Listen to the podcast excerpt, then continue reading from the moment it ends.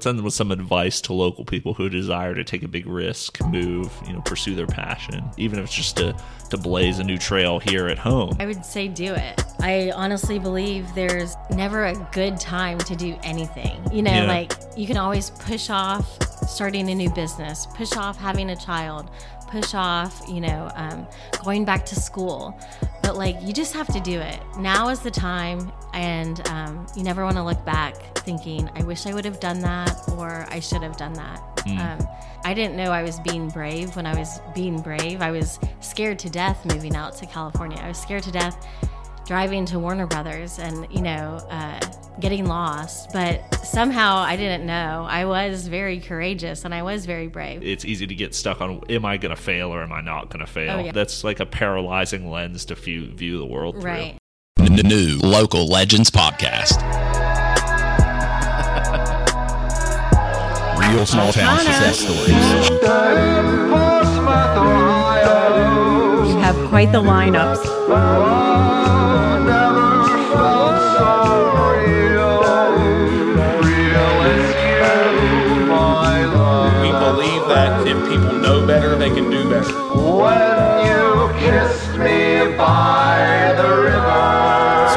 By Glockner Enterprises.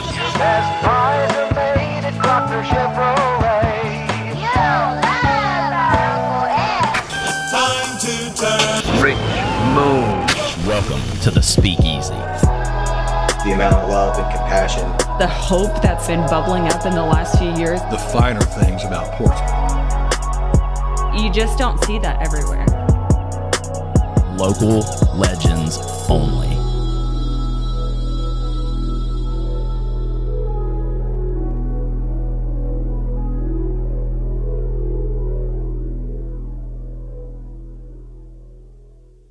Welcome back to the Local Legends Podcast. Today I'm in the Glockner Speakeasy with a local Hollywood legend. She's played a big part in producing the longest running multi camera comedy uh, show in TV history, as well as many other notable TV series from right here in Portsmouth, Ohio. This is episode 53 with Miley Millsap. Thanks for joining me. Hi, thanks for having me. Of it's course. great to be here. Um, introduce yourself, Miley. Just the Wikipedia summary of who you are. Okay, I'm Miley Gherkin Millsap. I grew up in Portsmouth, Ohio. Um, I went to Notre Dame High School. After high school, I went to Elon University in North Carolina. There, I had a double major in journalism and corporate communications and a minor in dance. And uh, after college, I got my first job in Charleston, West Virginia at WC, WCHS TV, um, which is the ABC affiliate. And there I was an account executive. So I sold TV ads for the TV station. Oh, wow. And then I was there for like two to three years before I decided to make the leap into moving into or moving to California to get into TV producing. Mm. And I've been there for the last 15 years. Wow. Yeah. Um, and yeah, it's quite the jump from you know growing up in Scioto County to ending up across the country on the on the set of The Big Bang Theory, among other TV series, producing what's now considered to be like one of the most successful sitcoms of all time. So like. Talk to us about that journey a little bit. I mean, did you envision yourself working on a project like that? Was that always the goal? Was to get in the television, or, or Uh, no, not actually, but it's kind of funny because um, I notice my life is starting to mirror my parents' life. So my parents were both um, long-term employees for United Airlines. Oh, they wow. were based in LA when my two brothers, my sister, and I were all born. So I was born in LA, but we moved to Portsmouth when I was uh, like six years old. So um, it's just crazy because I have done the same thing now. You know, looking back, Yeah. I never thought once I got back to California, I never thought I'd be back in Portsmouth. Right. And I've been back for a year now. So it's been really exciting. Um, I didn't, I mean, I wanted to be a dancer when I grew up. That's what I spent my whole life in Portsmouth doing.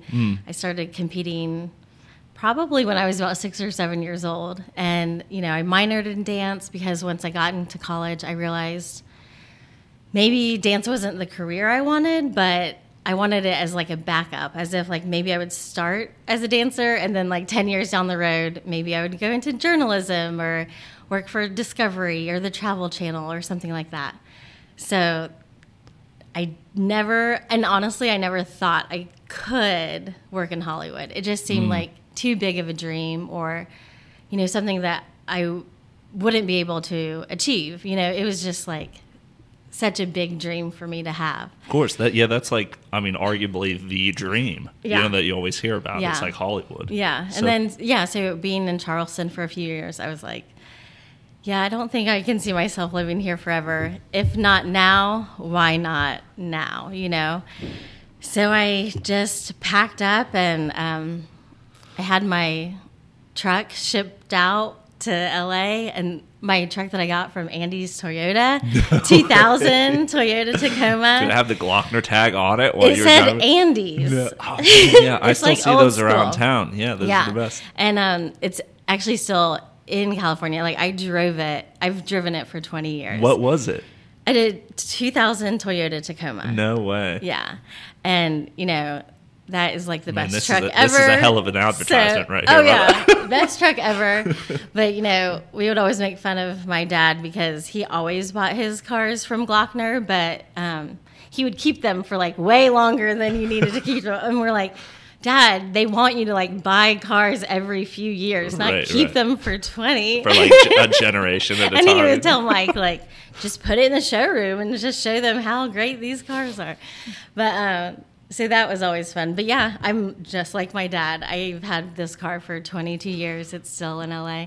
But anyway, um, yeah. So just you know, I left with a hope and a prayer.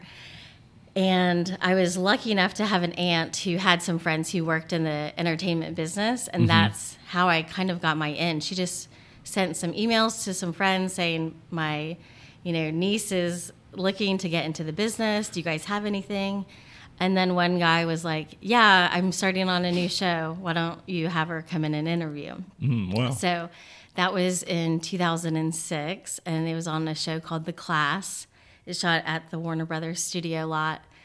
And you know, I'm like driving in my Toyota Tacoma really early because I had no idea to what to expect. Of course, I got lost driving to Burbank. Like I got off on the wrong exit, didn't know where I was going. This is pre GPS, pre you know MapQuest, or maybe I did print out MapQuest things. I'm not sure. But anyway, um, but yeah, then they sent me to a place to park. I couldn't find the parking lot. So it was just like a disaster. And I was thinking, I'm never going to get this job. They're going to think I'm, you know, the biggest loser. I can't even get there on time. But thankfully, they were running behind. So I like sat there waiting and I was there early. It ended up being. Um, but yeah, so that was my first job as a production assistant on the show, The Class. Wow. Um, I- I'd like for you to talk a little bit. Maybe what were your first roles and responsibilities uh, as a production assistant? Yeah. So, uh, production assistant is like the entry level job in the production office.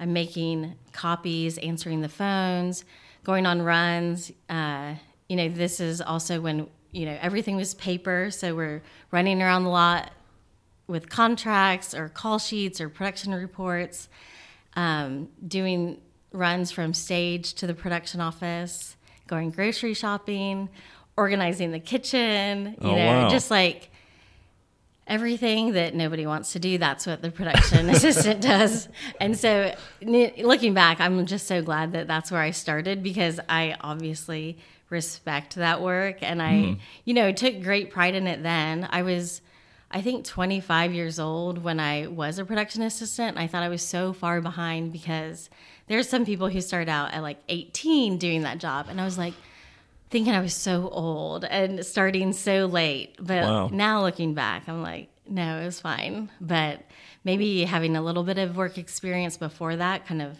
gave me a upper hand because I just knew what it took to like you know work hard even if you're doing even if you're making coffee or going on coffee runs like people will notice when you do a good job Yeah, and is it like um I mean, how, like the studio that you're working in, being Warner Bros, is like the budget and time frames so tight that like everyone's constantly staying on set, eating together. Is that kind of how it works? Oh you yeah, know? yeah. yeah.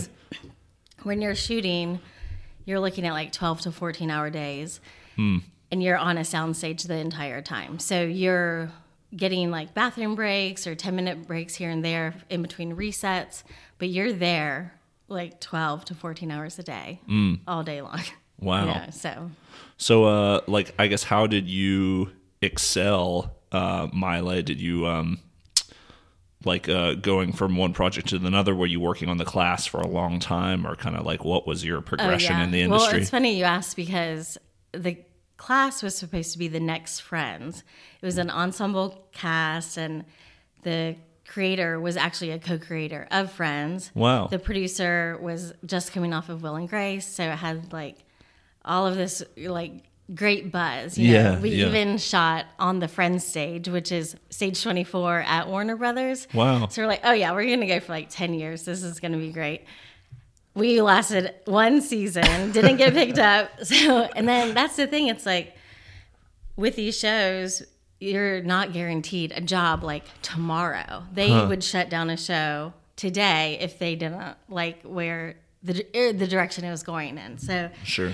That was really crazy to like think that um you know i couldn't have a job at the end of the season or whatever you know? And um the people i worked with in the production office were like that's just the nature of the business. Don't worry. You'll find something after this. Something always comes up. And the upm at the time he'd been working for 20 years and he said he'd never been on a second season show and that made me want to like throw up. And like i don't know if i can handle that you know? Like you went your whole career never having a second season show.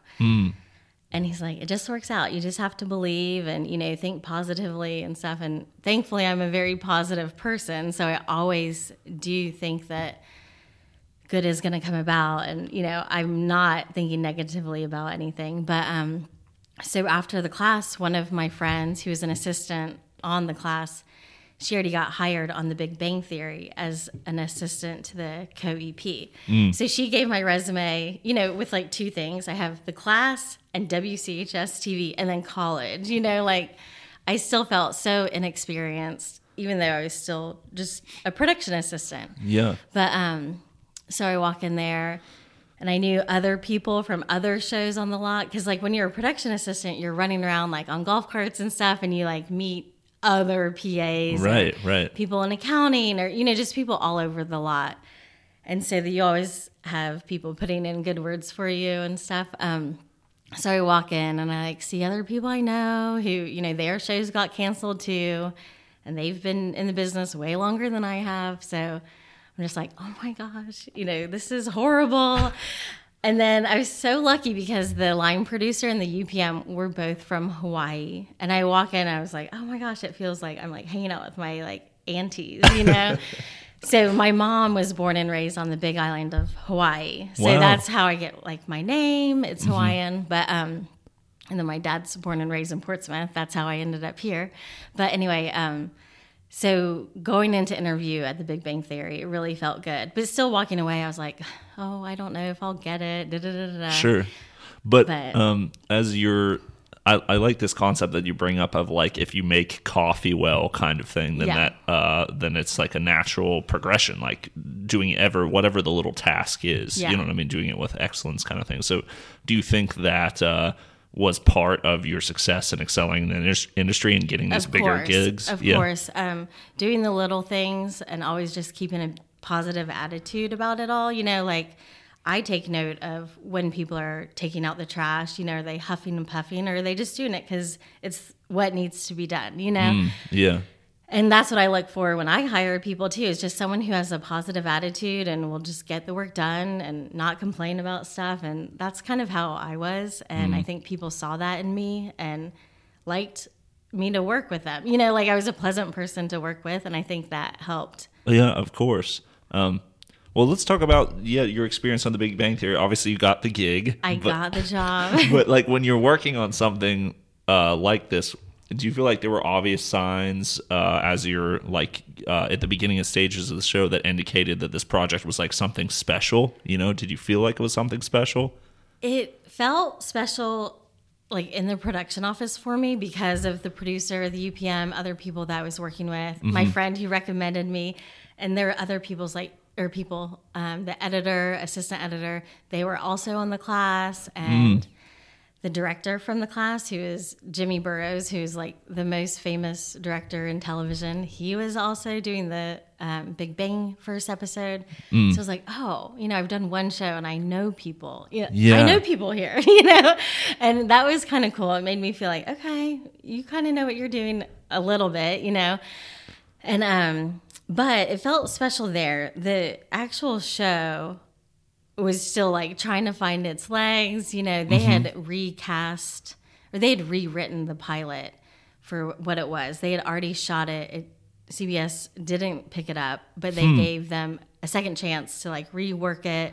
And that's when they brought in Kaley Cuoco. So it was always Johnny, oh. Jim, and the I think originally it was like two other women. And then they got rid of those characters and they added the Penny character who like lives across the street from or, or across the hall from them. And then that's what went and succeeded. But um, the fall of that first season is when the writers' strike happened. So the like WGA was uh, fighting. This is when it was all about new media. When you know things from broadcast are now like online, and now you're starting to see like streaming services and things like that, or even like on demand. You know, you're not watching like in real time. Right. So um, the writers went on strike for like a hundred days, and so in November of 2007, we um, were pretty much shut down. Everyone was like told to go home and you know come back when it's over. And I was like, of course, it's like my first year in the business. I'm like, what is happening? Does this happen a lot? Do, are strikes a thing? You know. Um, thankfully, my parents were living in Maui at the time. So, of course, I had like no money. So, I just went and lived with my parents in Maui for the writer's strike. Um, it was pr- probably the best gig, just Oh, for hanging sure. out. And I think my brother was living there at the time. So, it was really fun. reunion, yeah. But how how Yeah. long did that last? It was a hundred days the Wow. strike. So I think we left in like November, and then we weren't even like allowed to come back onto the lot. So it was just like leave, and then I don't know. We came back March or something like that, and uh, and then I remember my UPM calling me. I was in Hawaii, and she's like. Would you like to come back? I think we're gonna be able to come back soon. I'm like, yeah, of course. Are you kidding me?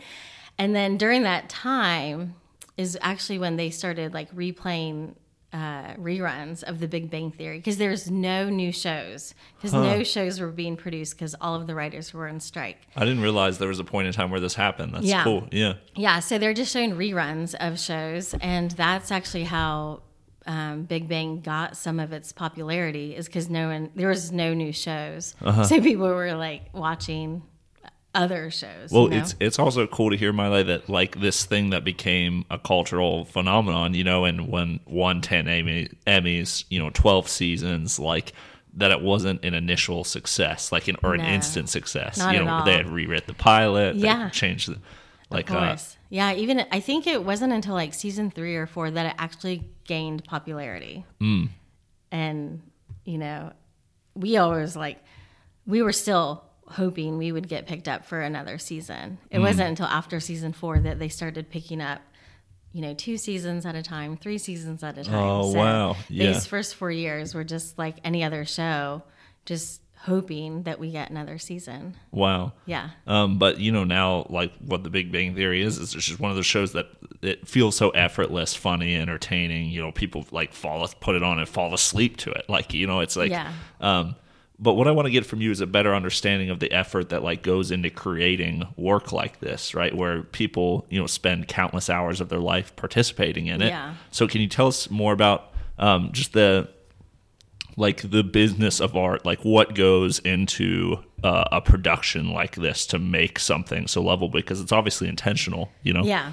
Well, um, you know, through the years, I was able to work my way up and, you know, get um, promotions. And that also took leaving the Big Bang Theory to get promotions because you know by season four nobody was leaving because they knew we were getting picked up for three more yeah. seasons.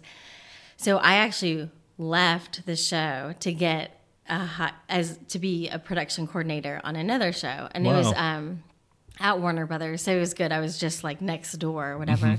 But um, so as the years I've like risen through the ranks, so I can speak now as like a producer and a UPM, which is a unit production manager. But um, so my responsibilities now are more like managerial. So instead of you know making the coffee, I get the coffee made for me. No, just kidding. that sounds horrible. That's awesome. No, um, but just uh, I'm in charge of the entire crew. All the departments have department heads, but I would deal with all of the department heads, let them know what is going on with the scripts, give them heads up, hire, fire. Um, financially, I created all the budgets for the show, and then we have to make sure every you know every episode is different. Like our goal is whatever's written on the on the page of the script, we have to make sure it's like that on your TV or screens now. So that's my job is to make sure that we stay on budget once I create it. Um, you know, financially, I would sign every paycheck, every purchase order, every cent that would go through the show. I would have to approve and sign. Wow. And that goes along the same lines with like scheduling because you know every day we're employing hundreds and hundreds of people so every minute costs a lot of money Yeah. so after creating the schedule whether it's for the season or for the day or for the week it's my job to make sure that we stay on schedule we stay on track you know the train is moving so it's my job to make sure like that Yeah. train doesn't crash or burn or you know Well, do you feel like uh, do you feel like you were prepared for that role, or was it initially really overwhelming? Like, how did you? I guess how what what were your action steps to manage? I think I was that? definitely prepared because of the four years that I was at the Big Bang Theory. Mm-hmm. Um, you know, one of my mentors was the producer there, Faye. She had worked in the business, you know, 20, 30 years. Everyone really respected her. She did a really great job. Um, she was very kind to everyone that she worked with and i looked up to her like that's the kind of producer i want to be. Like she gets her stuff done and everyone respects her. She doesn't have to be rude or mean to get the job done. And you know i would say i would be working for faye and it wouldn't matter what show or what show this person was on they would always have some great things to say so that was one of the things like um, she prepared me because I think she knew she was like, well, they kind of like trained and prepared me to move on because they're like, you can go on and do great things on your own. You don't have to like stay on the show forever and just like, you know, ride the coattails of the show. Granted, Yeah. that would be very easy and you know, you don't have to work as hard once a show is established. It just kind of like runs itself Sure. a little bit. Um, but they always encouraged me to like do more. And so I feel like they really trained me to be prepared. Even going off as a coordinator, I was prepared to be a producer. Do you remember specific things that Faye uh, taught you that were like light bulb moments? Anything? Oh gosh. Honestly, just watching her work through example. I was her assistant at one time. Mm-hmm.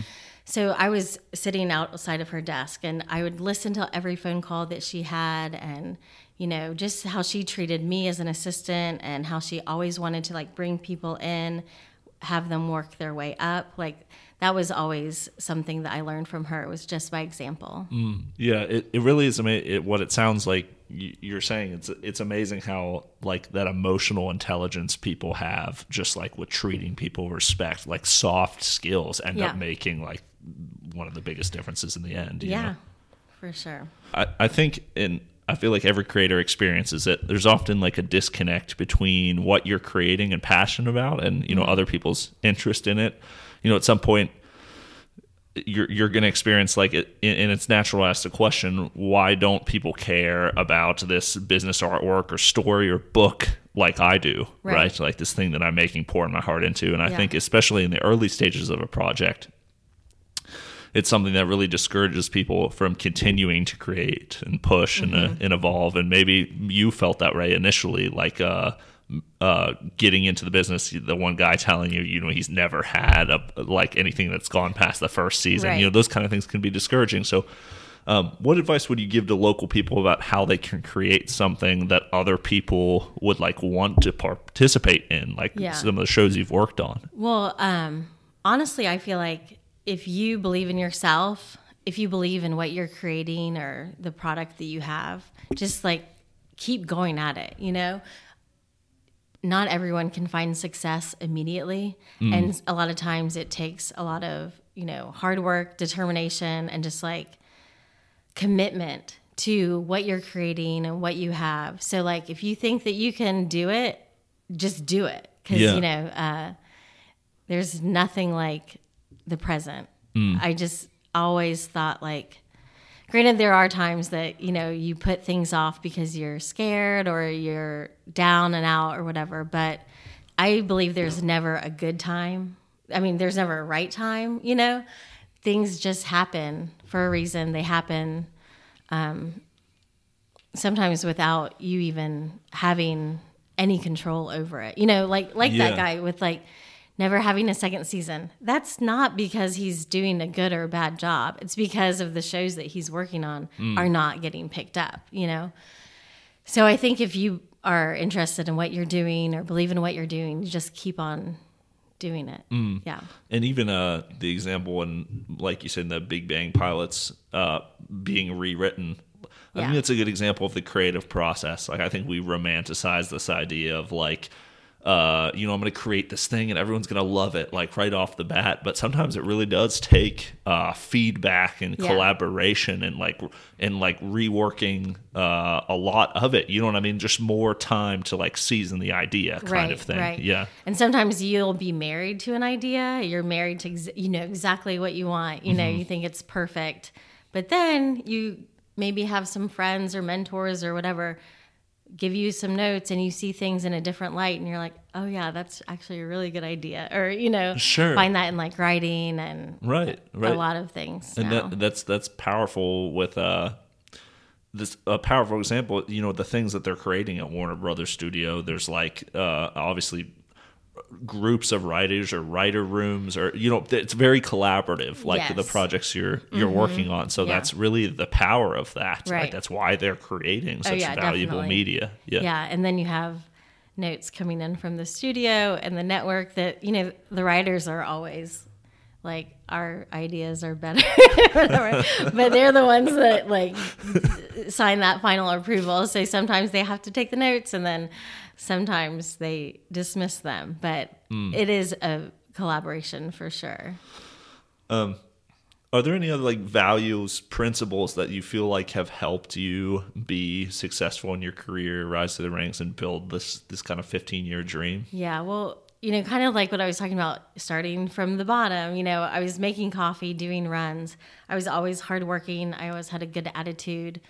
Um, I was trust, trustworthy, and you know, people could rely on me. You know, if I had to open up the office at 4:30 a.m., like I could do that, and they would know I would be there. I'd get the coffee going. You know, um, I think these are all very important, you know, skill sets. Um, I remember my first time like leaving home for my first job out of college. My dad he gave me three words or three things for advice starting off. You know, he said, "Always tell the truth."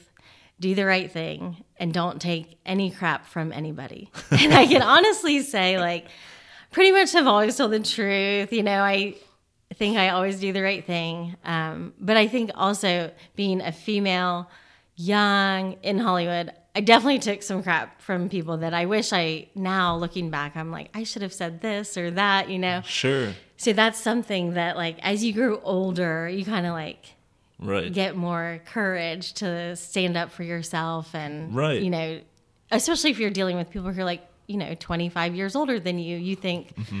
I should be respectful or I'll just not say anything in return, you know. But um, Yeah. so that's one of the things that I've worked on as I've you know gained more confidence in my career. Well, yeah, I think that's what it is for. I, I can relate to that. Like when you're when your self esteem is lower, you don't really feel like you have the kind of the place to uh, say something that's important. You know? Yeah. yeah. Or even if your experience, like I only have six years experience and this person has 35 years experience, Right. you know? Right. But then you just learn uh, to finally speak up for yourself Mm-hmm. after more experience. Well, um, what about uh, books, uh, literature, articles, media, anything that like uh, you feel has impacted you that you'd recommend to a friend to read that's contributed to your success? I mean, well, the first thing that comes to mind, it's an older book, um, Lean In, Uh-huh. written by Sheryl Sandberg, who's the CEO of Facebook. Mm-hmm.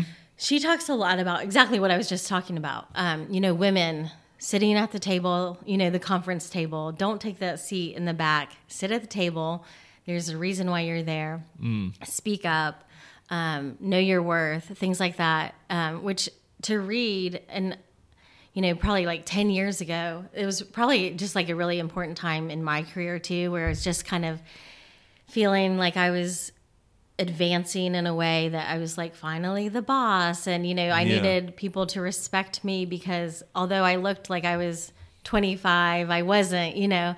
Um, but um, that book actually gave me a lot of the confidence, you know, as a female, as a woman in production, that, you know, my voice matters.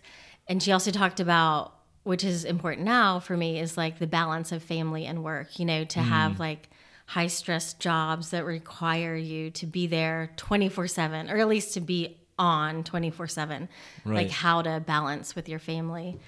She just, you know, talked about setting boundaries for yourself, mm. setting your expectations, let your family know exactly when and where you're going to be, when and where you'll be there. Let work know when and where you'll be there. right. Um, and just try to have like a guideline of what everyone needs to expect from you at home and at work. And that's awesome. Yeah, do, because do you feel you're talking about 12 to 14 hour days? Is that uh, is that something you had to learn over time? It was like tricky to manage at first, kind of your personal life, those those relationships you value, in this really like you know high demand job. Yeah. Well, in the beginning, like I just committed my entire life to my job, you know? So if I had to work, that's all I would do. I would Yeah. never call off or, um, you know, I wasn't taking vacation. I wasn't taking days off. You know, you don't take days off in production. You're just there. Yeah. And you're there all day long.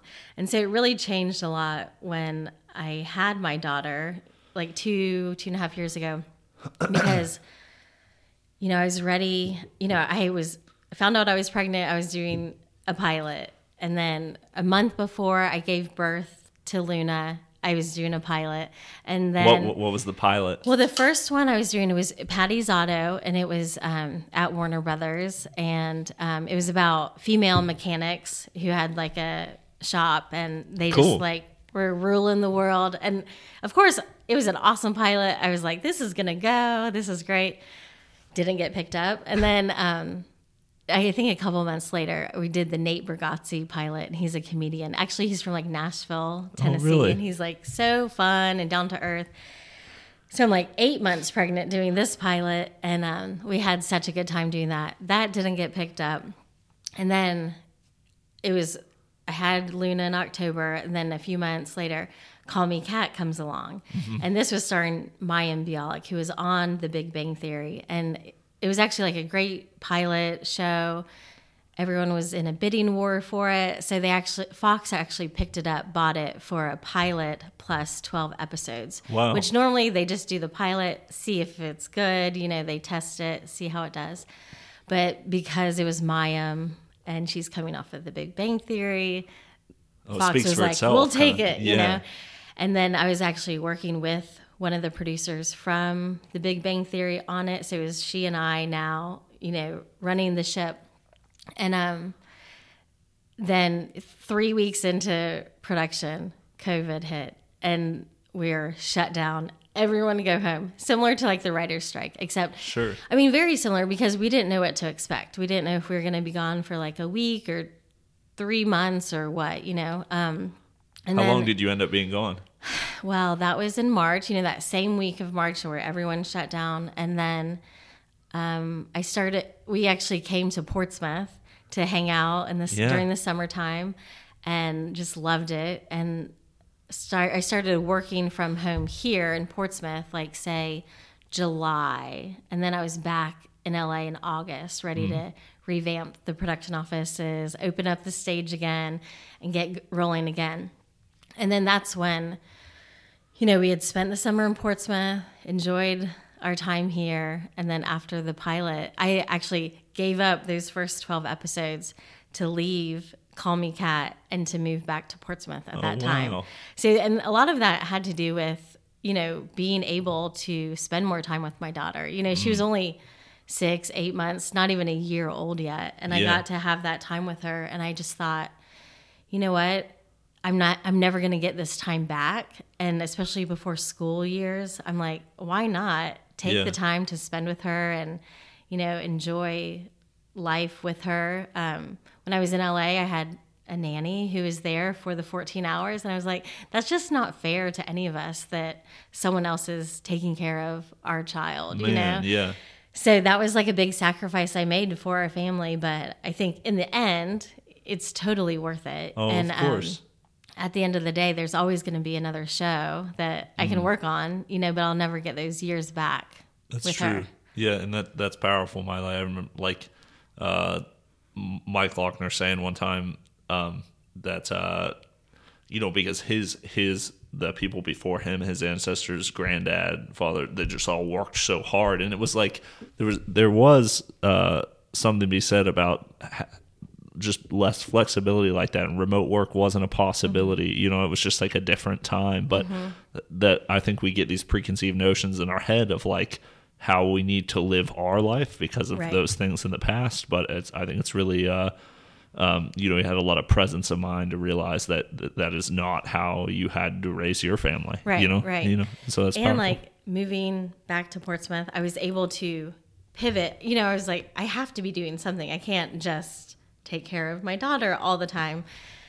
That is like the hardest job in the world, by the way. yeah. You know, there's been days where I'm like, gosh, I wish I was on set for 16 hours today. It'd be a lot easier, you know?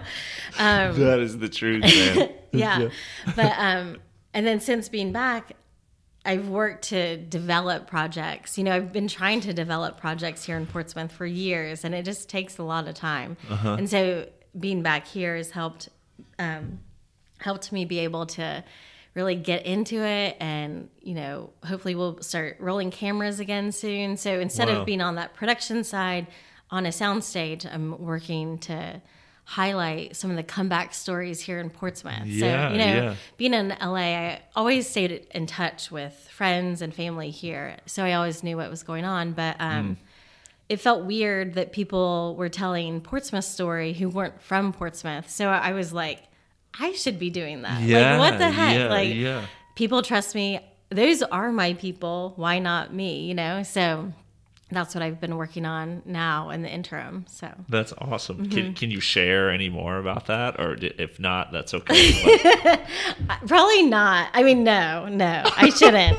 and you can cut that out if you want because no. I'm like, because it's in the development stages, Right. it's like so hard. And, you know, I just, one, it's like always taking a different route, you know? Sure, But- sure. Well, no, that's exciting to hear that you're uh, that you're like using these talents to and bringing them to like a you know a place that means so much to you. That's really awesome. Well, and that's the thing. I figure I've made enough connections in LA that hopefully, you know, kind of like you were saying, like if you're creating something that other people don't quite get or they're not like they are not passionate as you are, like this is kind of my passion project now. Yeah. Is like come on people like this is amazing stories like or these are amazing stories people are doing wonderful things here and i want to show that Well, in it, that is that's an interesting uh, point to touch on. My lay is like I feel like people in Appalachia in general, just like these rural cities, river cities, we like disqualify ourselves real easily from like any kind of spotlight, any kind of value.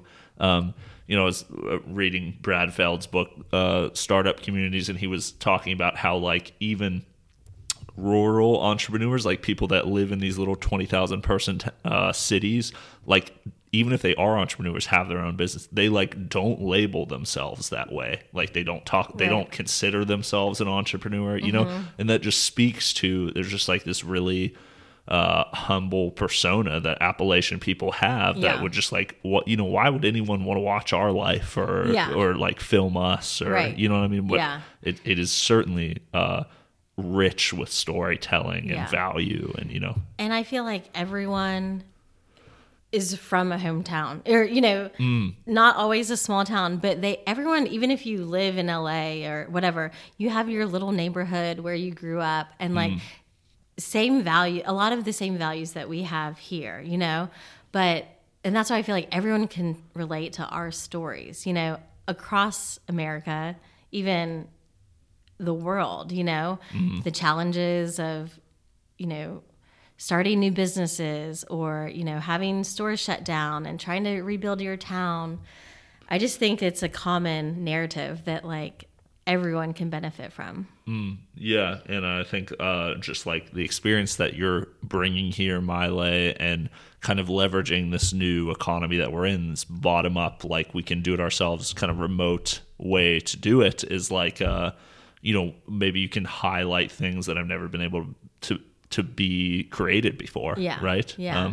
and so that's super exciting. yeah i'm very excited and that's one of the you know big projects that i'm working on now too but like you said the appalachian girl in me i've never said that before but you know i'm very humble in the term like way i don't really talk about that much it's not like i'm like posting on social media Right. what i'm doing or what i'm trying to do or anything like That's that one of that's one of my But- favorite things about you, Mile, is that I cannot find you on social media. really good okay that, that is a, that is a, a star for me. I mean, that's cool. well if you can live your life that way, I think that's uh, says a lot yeah about you. You know, yeah i mean i'm somewhat of a private person but once you, i know you you know i'm an open book Yeah, so, yeah. but i don't want the whole world to know me if that makes sense you know there's, there's some there's some real value in that. yeah Um, Maybe just uh, end. Let's end with some advice to local people who desire to take a big risk, move, you know, pursue their passion, even if it's just to to blaze a new trail here at home. Like, uh, what would you say to them as someone that's um, that's accomplished a lot and in just taking those risks? Yeah, I would say do it. I kind of touched on this earlier. There's no time but the present. So I honestly believe there's never a good time to do anything. You know, Yeah. like you can always push off starting a new business, push off having a child, push off, you know, um, going back to school. But like, you just have to do it. Now is the time. And um, you never want to look back thinking, I wish I would have done that or I should have done that. Um, and also, like, you might fail sometimes. So Yeah. just don't be too scared. I mean, I didn't know I was being brave when I was being brave. I was scared to death moving out to California. I was scared to death driving to Warner Brothers and, you know, uh, getting lost. But somehow I didn't know. I was very courageous and I was very brave, but I don't realize that until now. So Yeah. just do it. Do whatever you want that will make you happy and like whatever makes you feel fulfilled. I heard someone in passing one time just say, uh, like, and it just resonated with me. It said, "Don't do it for the moral, do it for the story," kind of thing. Yeah. which is Yeah. like, uh, basically, what I'm saying is, it's easy to get stuck on, am I going to fail or am I not going to fail? Oh, yeah. And that's just like a that's like a paralyzing lens to view view the world through. Right. you Oh know? yeah, yeah. Because I mean, hopefully you don't fail, but there are many times that you will. But you just have to like and learn from those up. things. Oh and yeah. like all, even all those see, even all those shows that don't get picked up, Miley, you're building like a, an incredible skill set that contributes to whatever is going Right. to be your success. You Yeah. know, that's a part, an important part of the process. yeah, and another part of that too is like you know I'm building relationships with people Mm. on these different shows. So even if it only goes for 20 episodes, I know a whole new group of crew members that I will probably be working with again. You know, a few years down the road. Right. So you just kind of build relationships and then like even in your hometown, build relationships and then you can collaborate eventually and you know make some really great things happen. Hmm, hmm.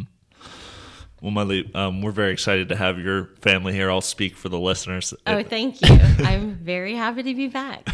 and uh, thank you for for sharing your story. I think uh, a lot of people are going to get value out of this, and we're super excited to uh, to see what you do in the future. So Good. Thanks for having me. thanks for listening, everybody. Portsmouth, Ohio.